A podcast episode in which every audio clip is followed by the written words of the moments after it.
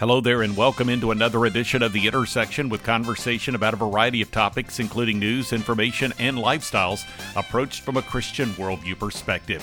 On this week's edition of the podcast, I want to review what I call the top 10 topics of 2018, including stories impacting the Christian community, as I highlight on my weekly blog post at the 3 at meetinghouseonline.info and through conversations with a variety of guests on the Meeting House radio program.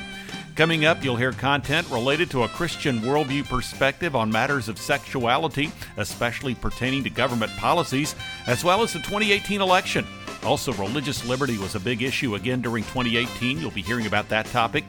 And some high profile cases of Christian persecution were resolved with the release of people who had been in prison. Plus, a number of Christian leaders were involved in putting together a statement attempting to clarify how the Bible informs matters of justice so please stay tuned for this year's edition of the Top 10 Topics of 2018 here on the Intersection Podcast. Well, in the number 10 position, last year the U.S. military made attempts to arrive on a policy governing transgender individuals serving in the armed forces. The president had adopted a policy, but federal district courts had blocked it from going into effect, prompting action by the Department of Justice to appeal directly to the U.S. Supreme Court. Peter Sprigg of the Family Research Council joined me in April to talk about the transgender policy as it was proposed. Here now is some material from that conversation. The uh, new policy proposed by the administration, the Trump administration, would um, reverse the uh, policy that was uh, brought in under the Obama administration, but it would not take us all the way back to the what the policy was before. Hmm. Uh, and so it does get a little bit a little bit complicated because um, the the new policy updates uh, the classification of transgender people on the basis of um, the uh, latest version of the DSM, which is the manual published by the American Psychiatric Association, the manual of um, of uh, mental disorders, and um, they're making a distinction now between people who uh, who have what they call gender incongruity, uh, which is that their mind they feel in their mind like they're a different sex from the from their actual biological sex. And gender dysphoria, which is the only aspect of this that is considered a mental disorder now by the APA. Uh, gender dysphoria implies that you have some sort of subjective dis- distress about this gender incongruity. Um, so essentially, under the new policy, people who are diagnosed with gender dysphoria or who undergo a gender transition, uh, once this policy goes into effect, would no longer be allowed to serve um, in the military. But those who um, uh, who may experience this gender incongruity mentally, but do not have a diagnosis and are not and do not attempt to actually transition, would be allowed to serve, but they would have to serve in accordance with their biological sex. Uh, so mm. that's really, which is really not what the transgender right, activists right. are looking for. Some of the things we learned from this latest report, I mean, we're talking about a 44 page report, so it had a lot of information and documentation. And um, what a, a lot of people may not realize is that there, the, the reasons why transgender people were um, not permitted to uh, serve were specifically health related. They were related to mental health and to physical health. And um, the, this report now gives us an update with very specific data on 937 people who have been diagnosed with gender service members who have been diagnosed with gender dysphoria since January 1st, 2016, under the Obama policy. And they, some of the things that they reported, for example, are that this population has utilized mental health services as at a rate uh, 10 times higher than other service members, and that the cost, the medical cost uh, uh, for treating them, is already um, uh, three times higher than that of other service members. And it does seem like that Jim Mattis has really bought into those principles, even though, admittedly, it was a rough process at the very beginning. Yes, I, I think that uh, to be honest, when when this process began, uh, we were not certain where Secretary Mattis stood on this issue, yes. and we were not certain what um, what would come out of the process that he undertook in the Pentagon.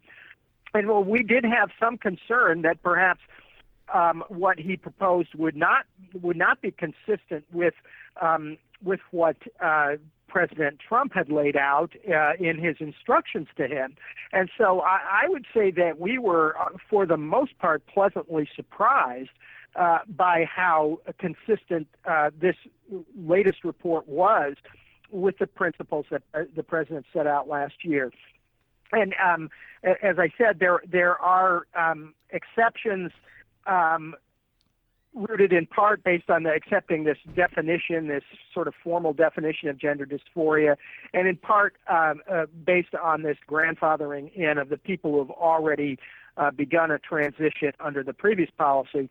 Um, and those are maybe not uh, ideal from our perspective, uh, but um, overall, the fact that uh, the the military, for example, going forward, will not not pay for hormone, we presume, will not pay for hormone therapy or gender reassignment surgery for any more soldiers once this takes effect. Um, that's that's and, and will not permit people who have gender dysphoria or a gender transition to remain. Uh, again, starting from the point that this um, uh, goes into effect. Peter Sprigg of Family Research Council here on the Intersection podcast with some comments relative to the number 10 topic of 2018, the military's transgender policy. On to number nine now. It appeared that a bill in California, which could have resulted in the banning of counseling for people seeking to overcome unwanted same sex attraction and selling resources to that end, was on its way to passage in the state. At the last minute, the assembly sponsor of the bill removed it from consideration. I had a conversation with Ann Paulk of Restored Hope Network about that particular bill, AB 2943. Here are some of her comments. AB 2943 prohibits not just counseling, that's the language throughout the bill, but it actually has a really broad application uh, in the bill, in the, in the restriction in the Fraud Act. It claims that life change out of homosexuality is a fraud and that you can charge whoever's helping you with materials or counseling or resources um, with fraud and sue them in court. Um, so we're talking about a lot of litigation. Uh, one of the one of the assembly persons in the first committee said, "Well, this is this is going into the statute that's used like the kitchen sink. People sue from this all the time." I thought that was kind of fascinating. She admitted that right in how in the assembly committee. But the truth of the matter is, it would subject anyone who provides material to the state of California residents to potential of lawsuits, and that would include out-of-state um, groups. It would include definitely Restored Hope Network. We produce documentaries, books. Many of us are authors, um, and other materials, including online discipleship support where there's donations out of state. Um, that kind of thing. There are lots of different places where money changes hands, and that would subject anyone to a potential lawsuit in the state of California. Beyond us, there are many, many different ministries that produce materials that go into the state of California. Marriage retreats uh, by Family Life Today, or pure, uh, pure passport to purity materials that cover homosexuality from a biblical standpoint would come under scrutiny and potentially be sued.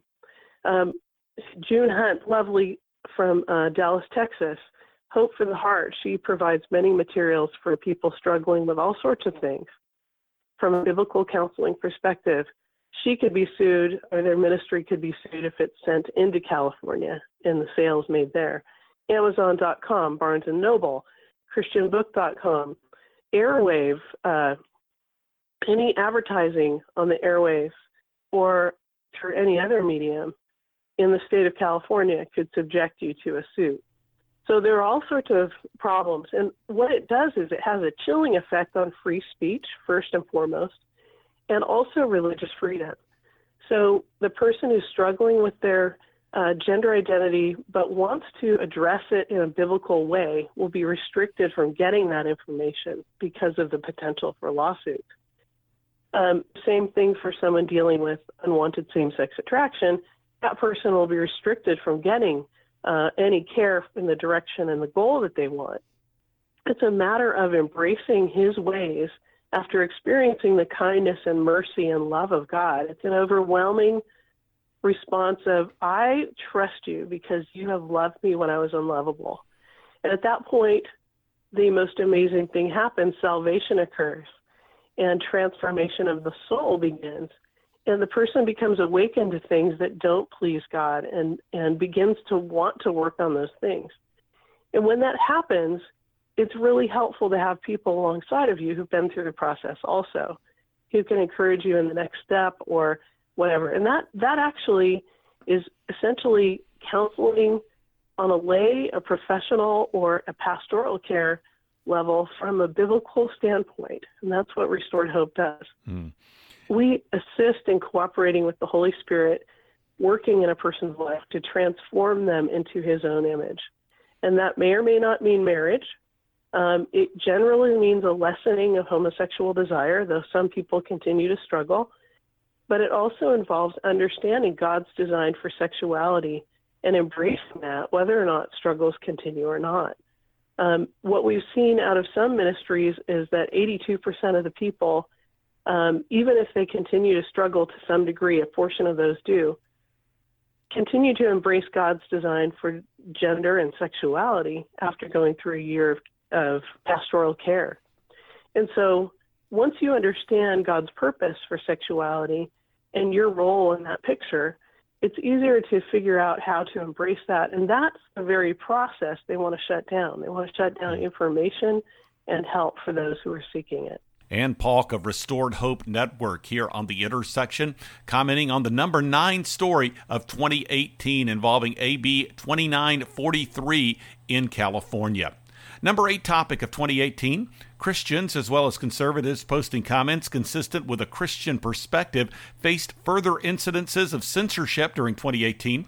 At the National Religious Broadcasters Convention in Nashville, the organization announced the formation of Internet Freedom Watch, designed to call attention to such instances. NRB warned tech companies about its desire to have government hearings on these matters if changes did not occur. I had the opportunity to talk with someone who had faced some censorship at the hands of Facebook. He is Phil Robertson of Duck Dynasty, as well as the Blaze TV program In the Woods with Phil. Here now is Phil Robertson. One of the problems we have is if you show fish being skinned on Facebook, mm-hmm. you're violent. That's a, too violent of content. this started oh, about four or five, oh, three months ago, back during duck season. First, they said it was too violent to show a duck being plucked and uh, and chopping the head and the feet off and gutting the duck, and then making a duck gumbo. I was showing people how to make a duck gumbo. You have to go get your ducks. By the way, ducks are in the world. They are number the number one bird for food consumption for the world. Ducks are. They're ahead no of kidding. chickens or turkeys. So it's pretty amazing. So wow. I we did a segment, filmed the duck being plucked, and when I cleaned the ducks, I came over here, and then they finished it up by watching me show them how to make a gumbo. Well, Zuckerberg and his team, they axed that, too violent. So about a week or 10 days ago, they showed me skinning catfish, taking the skin off catfish, and we were going to have a fish fry. I showed them how to do that, and they balked at that too. Now, now in the last three days, Zuckerberg and his team, because I, I I went on Facebook and gave him about a 15 minute speech on on what uh, depriving us of our abridging freedom of speech is all about. So they offered me an apology, and they apologized wow. for for saying it was too violent. So they did apologize about it. But throughout the country, Bob, what they're doing, it really wasn't that that they were after. They right. know that I, that I point people to Jesus and I preach the gospel. That's what they're really after. The film crew came down from the CR, our production crew, and I sat on the porch, and I hmm. basically just told Zuckerberg personally. Now, whether they got it to him personally, I wanted them to, I basically told him I loved him, but he was off base, and that you can't go around and abridge, deprive, limit in scope or content. A bridge means you cannot you cannot thwart the transfer of information, the freedom we have to speak freely, speak our mind. You cannot mess with that. I basically told him that. So I chided him just a little bit, and I invited him down. I said, "Why don't you fly down, and we'll have a Bible study, and we'll we'll feed you something that we catch off the river out here in the woods." And I said, "We get to know each other." I said, "You just need to lighten up because the government is fixed to come down on y'all for the way you're operating. You just can't do that." You know, selling people's information to other people and all that, the privacy thing. I don't care what they do with the information I give them at all. I'm not worried about private. I'll just let everybody know and say, hey, you take this information I'm giving you and give it to anybody. I don't care. But uh, what I do care about is we're not being able to openly speak about the Father, Son, and Holy Spirit and biblical things. Well, tell me about the show. It's called In the Woods with Phil. What do you do there? Everything from from how to raise godly children I raised four sons, take the scriptures, teach them to obey their parents, to respect their elders, to obey law enforcement, to salute the flag, to stand with your hand on your heart. You, you, we teach. I go through a series of you begin when they're just small children crawling around on the floor. You begin to teach them discipline. So they're to be taught. Uh, we uh, we delve with that. They're to be uh, rebuked, corrected, and trained in righteousness. How to be do what's right. Love God, love your neighbor. And I said, if we if we keep going with this thing, we've tried the no God thing from the 60 the Supreme Court decisions they took prayer out of our schools, and then they took the scriptures out of our schools. You can't read a Bible in any institution of learning. And now only the theory of evolution can be taught. No Bibles anywhere. So we ran God out of the school system. He's been out of Hollywood for years.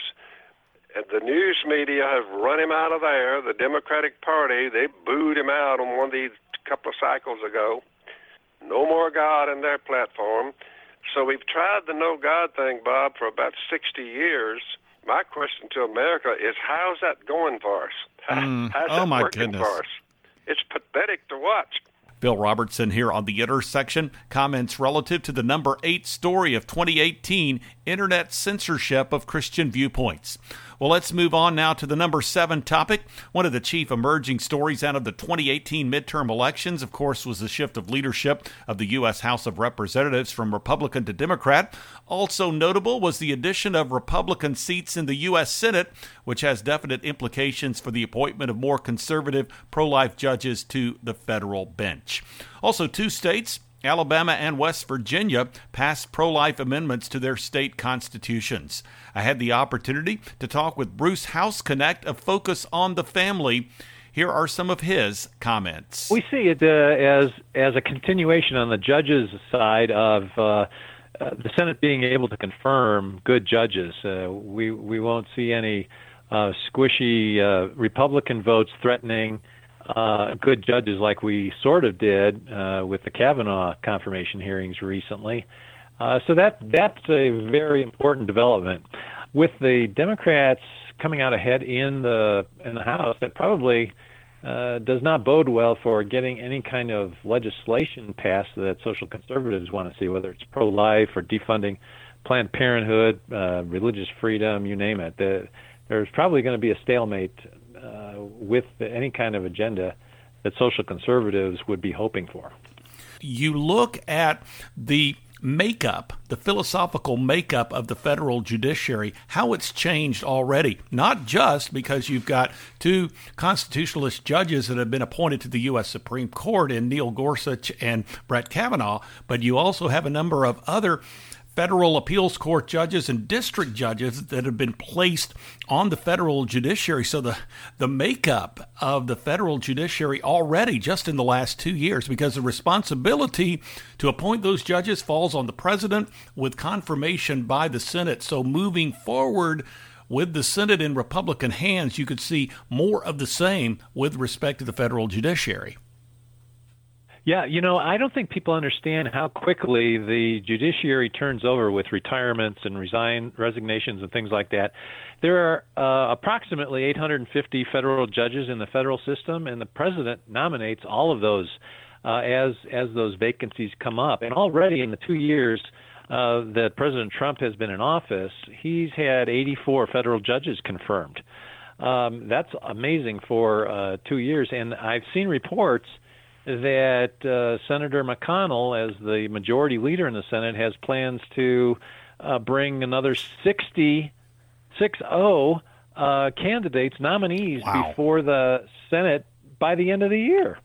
So that's a that's a record-breaking pace, uh, and it it just that still leaves many vacancies to be appointed and confirmed. So uh, I think yes, we're we're seeing a definite impact uh, on the courts, and it doesn't take long if for a president, especially a two-term president, to swing the uh, the majority, so to speak, on each circuit of at least at the appellate court level, so that. Uh, uh, judges, you know, when you have panels of three judges, or you have an en banc panel of 12 or 20 judges listening to a an important case, when you have most of them as constitutionalists, uh, strict constructionists, um, you're going to have favorable types of decisions for those of us who revere the Constitution and don't like to see their judges make up laws from the bench. There continues to be quite a bit of analysis with respect to the Kavanaugh hearings and the effect on this election because when you looked at the polling data, it looked like, and you, of course, you hear that whole phrase of the blue wave, and you know, it really looked like that the Democrats were, going to do very well in taking the House and perhaps taking the Senate. The Brett Kavanaugh hearings really kind of changed the whole makeup of that, didn't they? I think so. I think uh, as people watched in some of these red states with some of these uh, uh, Democratic senators, and they saw the treatment that Kavanaugh received uh, at the hands of the Senate Judiciary Committee Democrats and and the Democrats in general.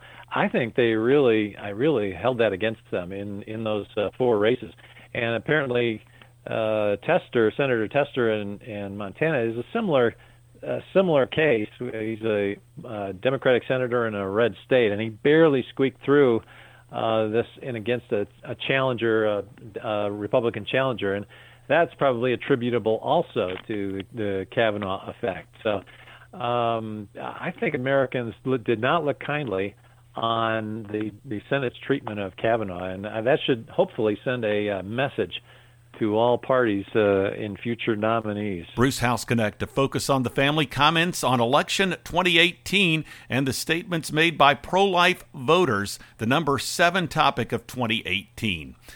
The Intersection podcast continues. The number six topic Christians on campuses experiencing religious liberty suppression. Throughout the year, there were stories of students and faculty who found that their rights to express themselves consistent with their deeply held religious beliefs were coming under fire. A couple of examples Isabella Chow of the University of California at Berkeley, a student senator, found that her position on a particular vote in the student government, a vote rooted in her biblical view of sexuality, had yielded strong opposition. Also, the organization InterVarsity at Knox College in Illinois faced removal from campus because of its views consistent with a Christian sexual perspective. Here now from a conversation on the Meeting House program is UC Berkeley student senator Isabella Chow. Title IX deals with sexual assault on campuses, and this bill was largely symbolic, and it uh, wanted to put forth a stance, uh, you know, of the Associated Students of the University of California, and essentially it was opposing a certain clause in the Department of Education's proposed changes, um, which would define a person's gender as their biological sex. And for me, most of that bill I actually agreed with because most of that bill was just, you know, very supportive language that opposed discrimination and harassment against LGBTQ individuals and specifically transgender individuals. And as a Christian, I have absolutely no problem advocating for, you know, freedom from discrimination and harassment for anyone and especially people who, you know, are more marginalized in the society. But where that bill crossed the line for me was that certain clauses in the bill that I had to vote for asked me to promote certain organizations like the Queer Alliance Resource Center here in campus, whose primary purpose is to promote an LGBTQ identity and lifestyle. And to me, promoting that identity and lifestyle is very different from saying that every person, and especially LGBTQ individuals, should have basic human rights. The reaction that I got was very unexpected. The backlash was very swift um, to the extent that over the next three days, we had multiple meetings, and I was eventually told you either have to fully support this bill and fully affirm the LGBTQ identity, or you have to leave the party. And in my conscience and before God and before my community, I couldn't say that this was something I could fully support. And so um, the next night during voting, um, right after the vote, Student Action released their press statement disaffiliating with me. And the other another senator who sponsored the bill that I abstained from also released a statement essentially um, quoting very specific parts of what I said on the Senate floor and calling me a bigot a hater, transphobic, and queerphobic senator. And so you were disassociated, disavowed, if you will, as it's been reported, by your party that you had run with for this Senate position, but you were not removed from your Senate position. And really, you took that stand, I understand, because of your you had basically set yourself up and you had actually said it on the front end of our conversation as being a voice for the Christians on campus at UC Berkeley. So, because of mm-hmm. the way that you had presented yourself, it would be actually uh, of course, first of all, because of your adherence to biblical truth, but also because of promises made to your constituents on campus that this is something that would be inconsistent with what they had entrusted you to do, right? Yes, for sure. And I actually dialogued with multiple campus leaders, um, alumni, and even pastors since last semester about, you know, the LGBTQ issue in general and about this these specific bills. And yeah, I wanted to stay true to my word about, you know, what I would vote for and what I believed and to represent my community, the Christian community here well.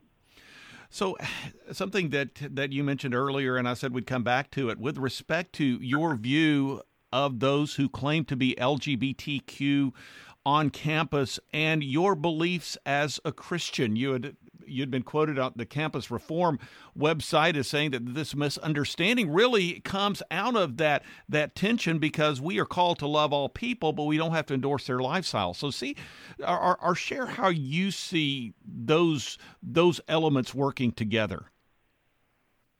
Yes. So, for me as a Christian, I don't see a fundamental conflict between saying to my LGBTQ friends, I love you, and yet I'm not able to fully endorse um, your sexual identity.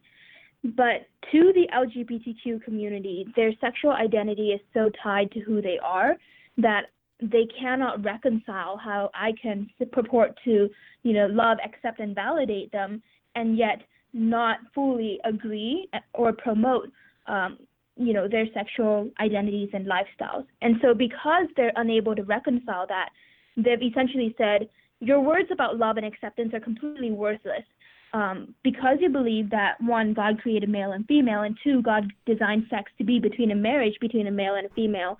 We're going to take that as invalidating to us and trying to erase our identities. And we're going to call you a bigot and hater because there's no way you can possibly love us and still say these things. Isabella Chow here on the intersection, commenting on the number six story, the number six topic of 2018 Christians on campuses experiencing religious liberty suppression. Well, you are tuned into the Intersection Podcast, a special edition of the podcast highlighting the top 10 topics of 2018.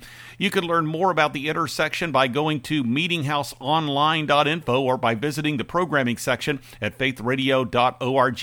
You'll find a link to the Media Center through which you could listen to or download full conversations with recent guests on the Intersection podcast. You can also subscribe to the Intersection and have it delivered to your podcast receiving software, including iTunes, each week. Two blogs are accessible. One is The Three, with three stories of relevance to the Christian community. The other is The Front Room with devotional thoughts and commentary from the Meeting House.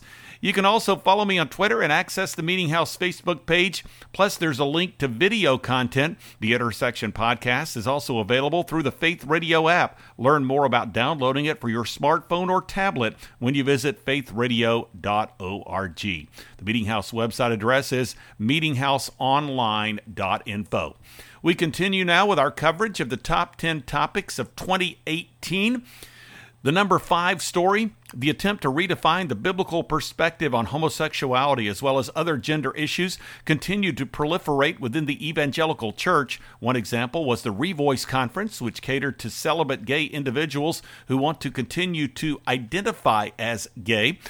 Stephen Black is with First Stone Ministries. It's one of the organizations that presents a different message to gay people the message of freedom in Christ and identifying with Him rather than their so called gay identity.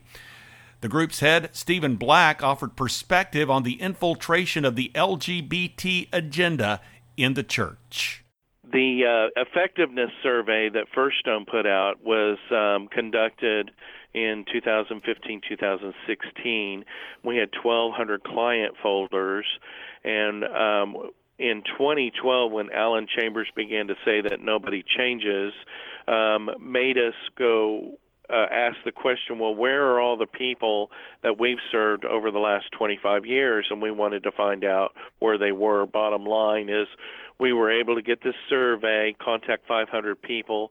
Of that, almost half uh, were able to fill out the survey. Getting anybody to fill out a survey that long is is pretty difficult. But we got 185, and it showed conclusively that 72 to 73 percent found lasting freedom, went on to live lives fully dedicated to Christ without any kind of labels and just looking at some of the different areas that you uh, had response 88% of participants in first stone ministries over 25 years of support group ministry reported finding lasting freedom 66 to 88% of survey respondents who participated in support groups believed it was very helpful to their spiritual growth. Now, these percentages vary because of different types of support groups. But even for those that may not have experienced the the total transformation, to me, Stephen, that doesn't sound like that there's reason to give up and seek another path.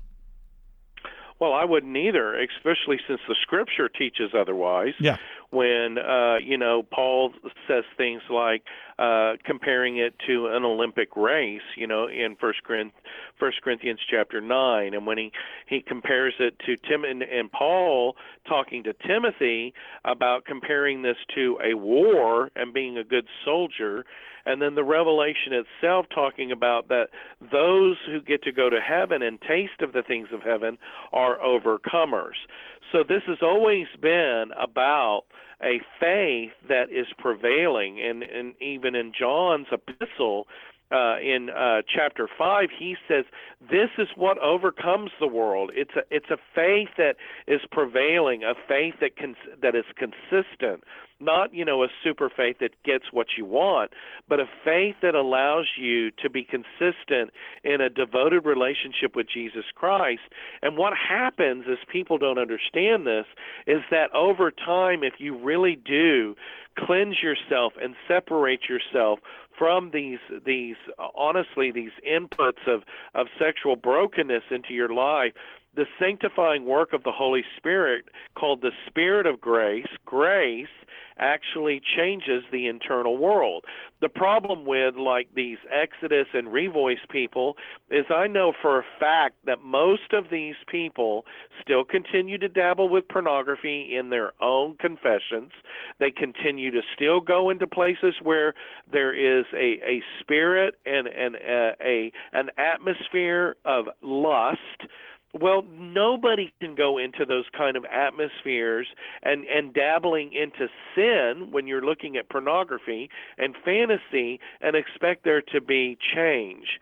And yet they would have you believe, and this is the ironic thing, is they would have you believe that their homosexual sexual behavior is equal to eating a piece of shrimp and or that their that their their longings and their their desires on this side of the cross is fixed. So God must bless them and that the God of the creation the God of the universe that has made trillions and billions and billions and billions and trillions of of galaxies out there and within our own galaxy you know trillion 10 trillion stars cannot help a person with their internal uh, organization and desires called orientation.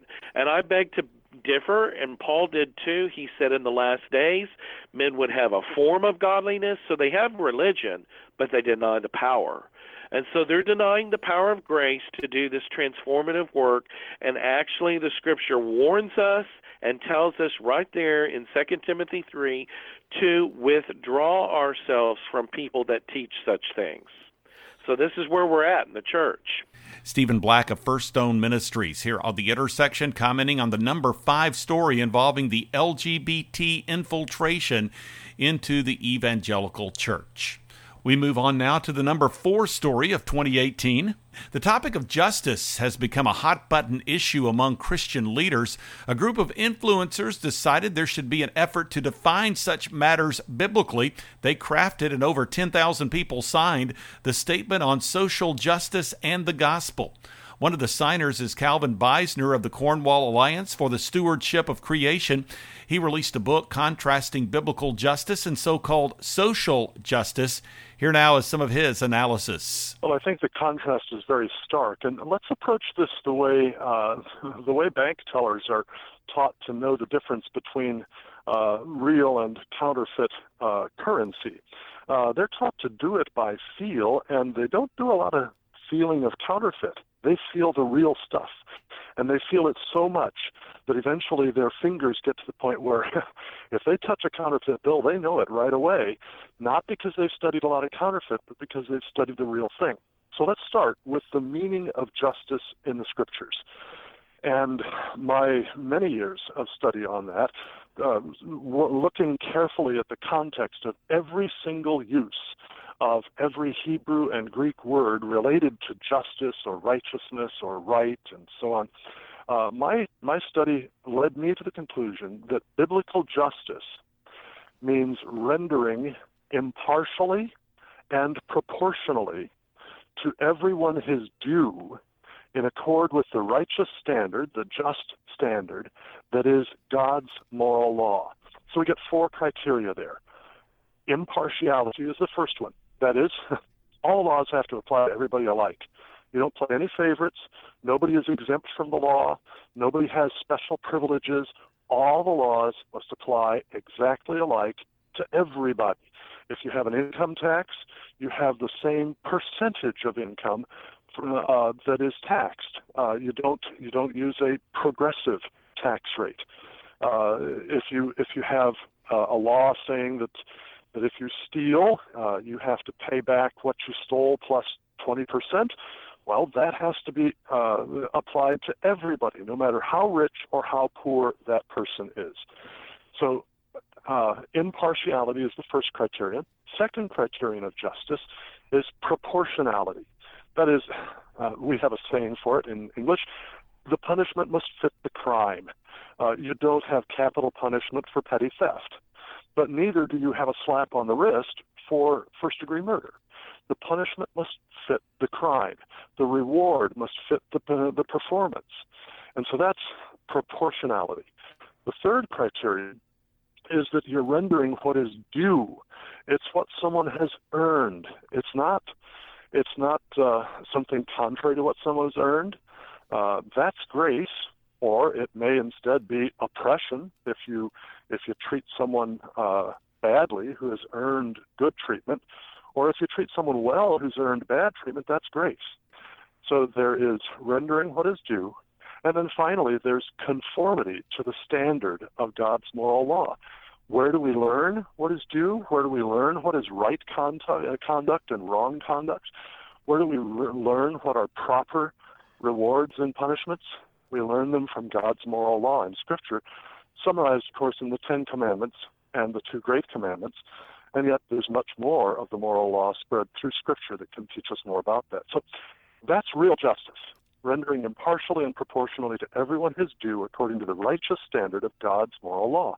Now, social justice, in contrast, tends to just demand that you try to equalize all the conditions of everybody in the society. No matter what they do, no matter how hard they work, no matter how, how productively they work, no matter what their behavior, somehow or other you need to equalize or at least make the the conditions of the people in your society more equal than whatever they are at the moment. And it also tends to uh, to uh, to focus not on individuals but on groups. When we read in Romans 2 6 that God renders to every one his due, that's individuals, right? But social justice tend to say tends to say we need to we need to treat people as groups, and this is where identity politics comes mm-hmm. from. Yes, yes. And that overlooks the differences in behavior of the people in the groups. Cal Beisner of the Cornwall Alliance here on the intersection, commenting regarding the number four story with Christian leaders engaging in debate over the topic of social justice. Moving on now to the number three topic of 2018. Two high profile individuals who had been persecuted for their Christian faith were released. One was Pakistani woman Asia Bibi. She was facing a death sentence under the country's draconian blasphemy laws. She was released by the country's high court and is seeking asylum in another country because her life is in danger. David Curry of Open Doors USA visited with me following Asia's release. Well, the blasphemy law in Pakistan, and there are other countries that have it as well, is a, is a form of vigilante justice by extremist Muslims who can who can accuse anybody of blasphemy uh, blasphemy against Muhammad. And in, in Asia Bibi's case, she was at a well. Uh, she's a very impoverished person, illiterate. She was at a well trying to get a drink of water, offered it to a Muslim, and that was uh, started a conversation and an exchange in which Asia Bibi made clear she was a Christian, and someone said, "You have blasphemed Muhammad." So essentially, her crime was claiming Jesus as her Lord and Savior. Supreme Court last last week that released her. The the law that I, I've read a good chunk of the statement from the Supreme Court. The law is solid on letting her go. There are very inconsistent reports that she said anything that would be even considered offensive to Islam, and uh, there's uh, there's just no co- corroboration of the story of the accusation. She should have never spent any time in jail. But that's the problem with blasphemy laws. That's why we need to raise raise our voices on this and get these overturned. Continue to put international pressure on Pakistan, Sudan, other countries. There's 68 countries that have blasphemy laws on the books. Not all of them enforce them, but we need to get all of these repealed for religious everyone, but particularly for Christians. And I was going to ask you about the, the climate where you have these blasphemy laws. It sounds like that there are a number of countries that are predominantly Muslim countries that are using these laws to silence anyone that would express a different view. And these types of laws, as we've seen in the Asia Bibi case, really place quite a bit of pressure and come down on Christians, it does seem to me. Well, absolutely. It's primarily being used against Christians. There are people who've died and been put to death. Unfortunately, in many cases, when somebody is even accused of blasphemy, mob violence breaks out and they lose their life before it can even go to trial. So it, it needs to be repealed, and, and I'm proud of the Supreme Court of Pakistan for standing up for this. It puts their life in danger. Her life is in danger. We're really hoping that the State Department and others can help get her out of the country as soon as possible because there's been protests and we expect um, there could be violence. We're hoping the Pakistani government will continue to protect soft targets like churches and, and areas where uh, Christians are living because extremists are going to use this as a reason to attack. That was David Curry of Open Doors USA with regard to Asia Bibi's release. Also, an American pastor who had been imprisoned in Turkey on terrorism charges was released in the aftermath of pressure from the U.S. government.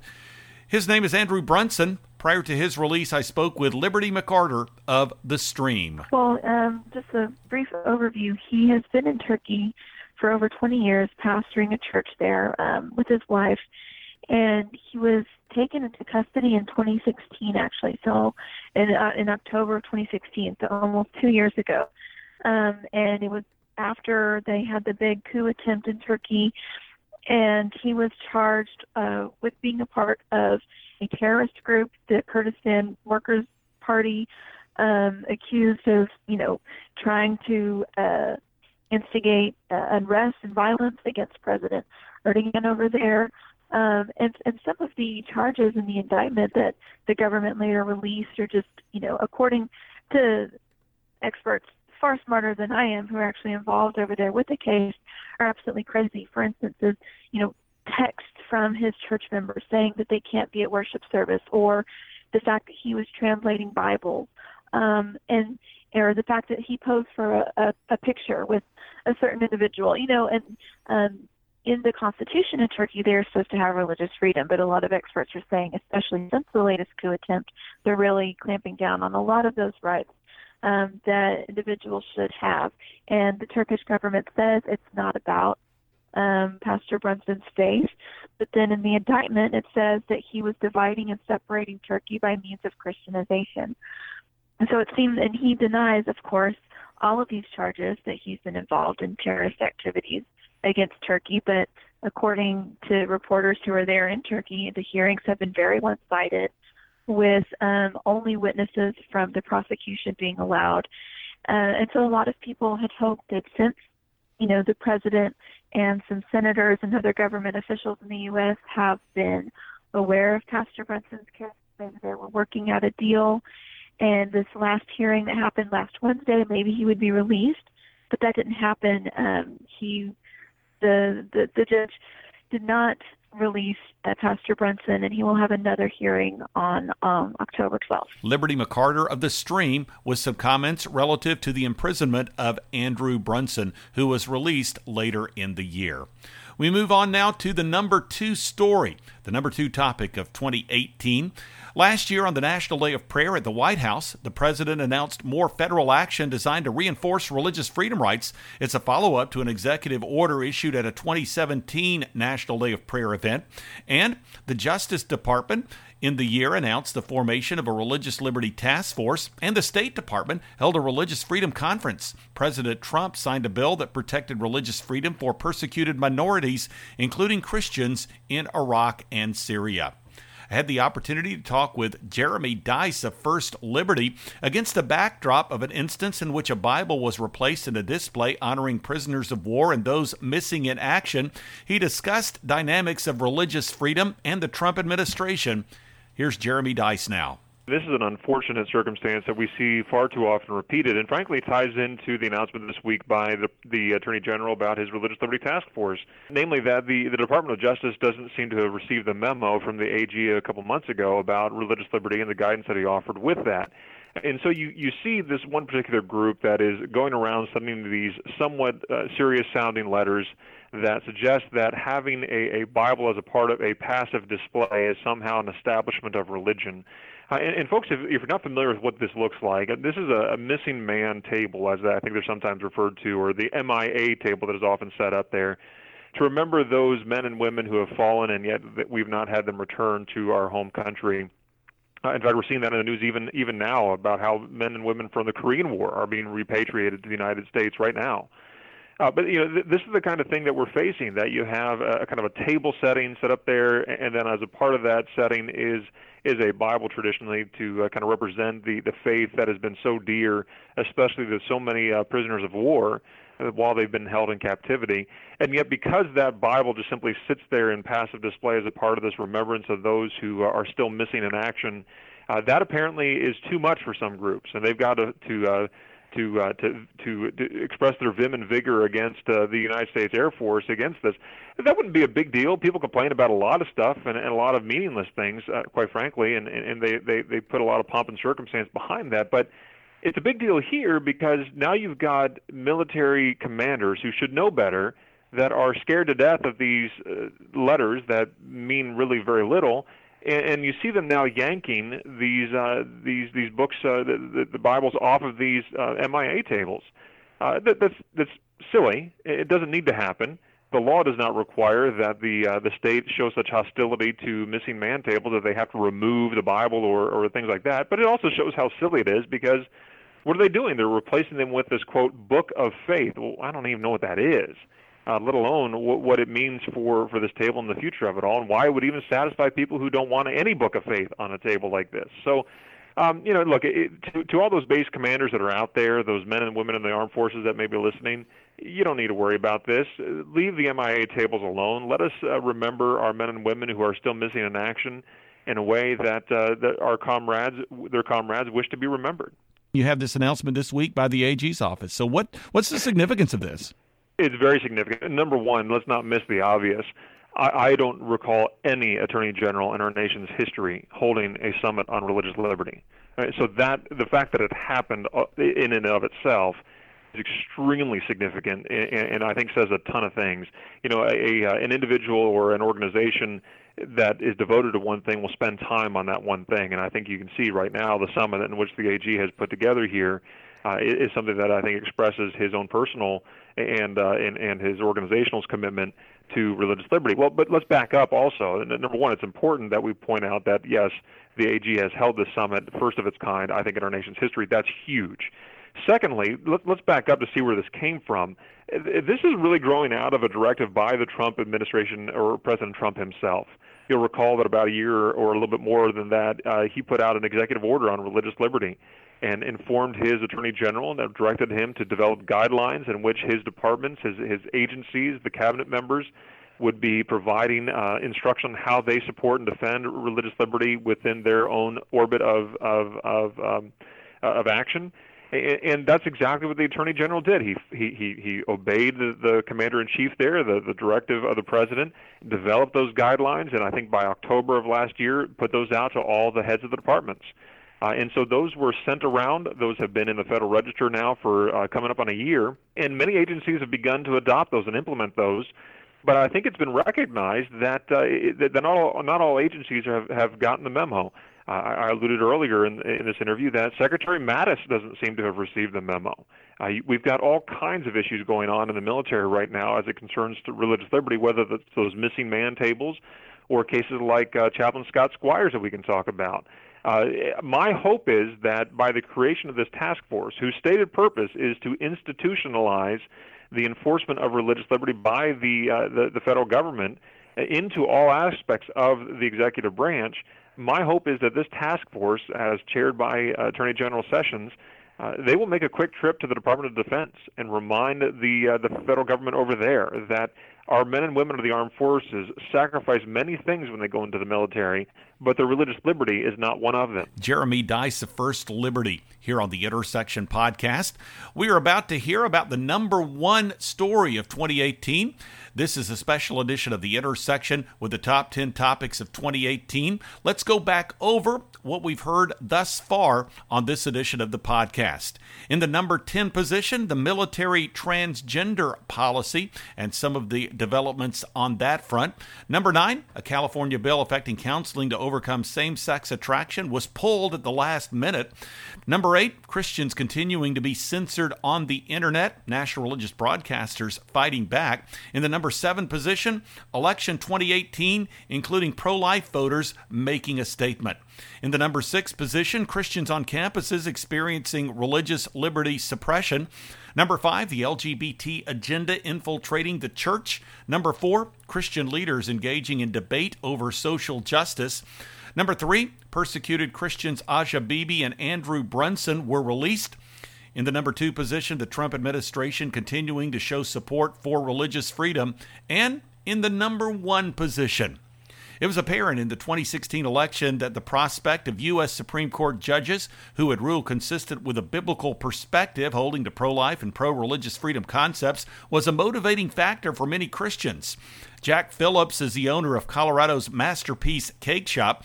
A number of years ago, he had declined to provide a cake for a ceremony celebrating gay marriage. He was disciplined by a state civil rights body and penalized by a state appeals court, a ruling the state Supreme Court allowed to stand. He then appealed to the Supreme Court of the United States, which ruled in his favor.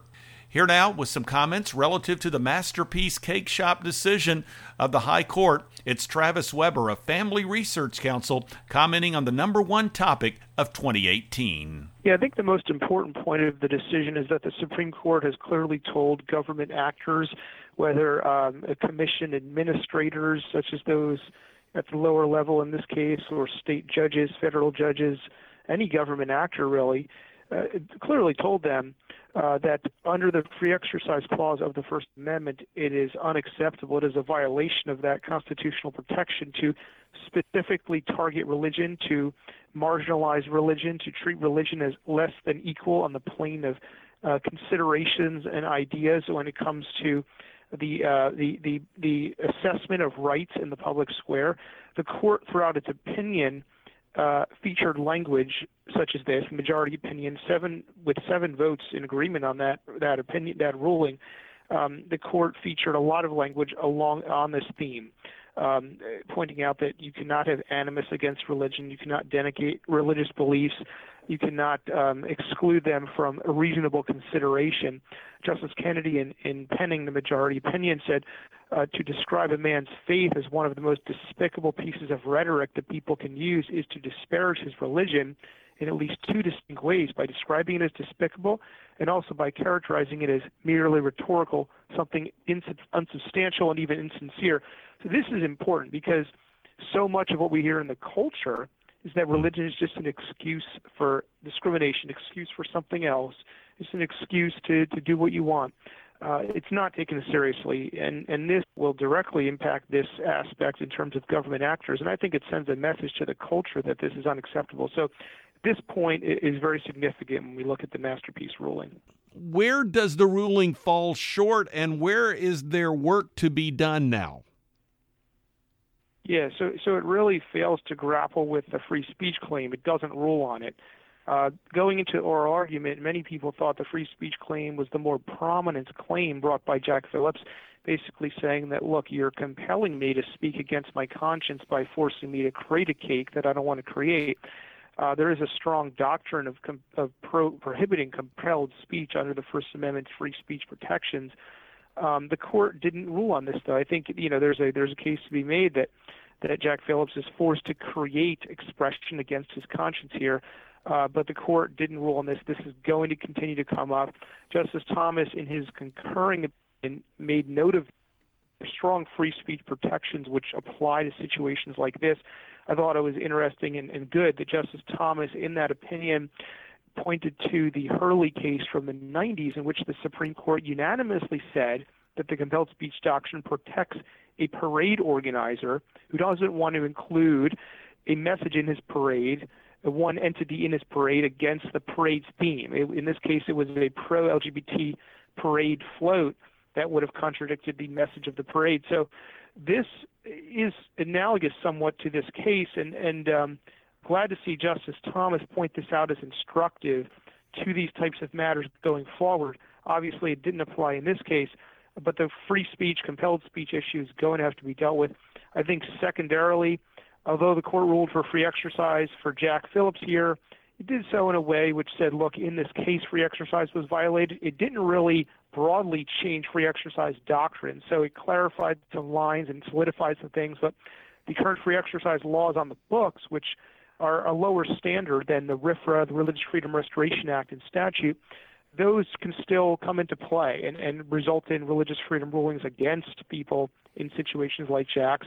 Um, I think you know the court's clarification on prohibiting religious animus, religious hostility that I commented on earlier today, really it's applicable legally, but it's more significantly perhaps applicable culturally to the cultural conversation, really slapping down um, uh, expression like we saw from Senators Feinstein and Sanders when nominees Russell Vought and Amy Barrett were put up uh, for nomination and questioned in the Senate and their religious beliefs targeted. That type of thing, the court is saying, look, it's unacceptable here at the hands of government actors. And I think this really applies and flows out to, to broader society. So the ruling is applicable and significant in some ways, but there are some areas it, it doesn't address, and those are going to have to be addressed going forward. And there you have it, Travis Weber of the Family Research Council with comments relative to the Masterpiece Cake Shop decision from the U.S. Supreme Court, the number one topic of 2018.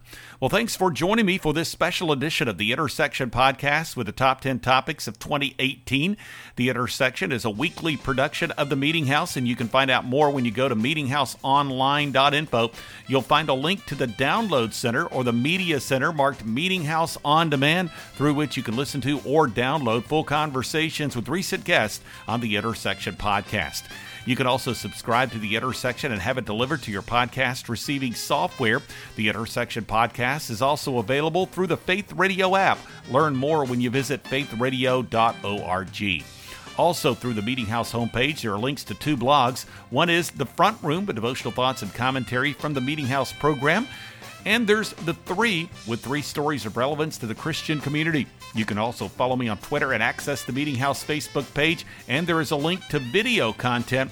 Again, that website address is meetinghouseonline.info or visit the programming section at faithradio.org.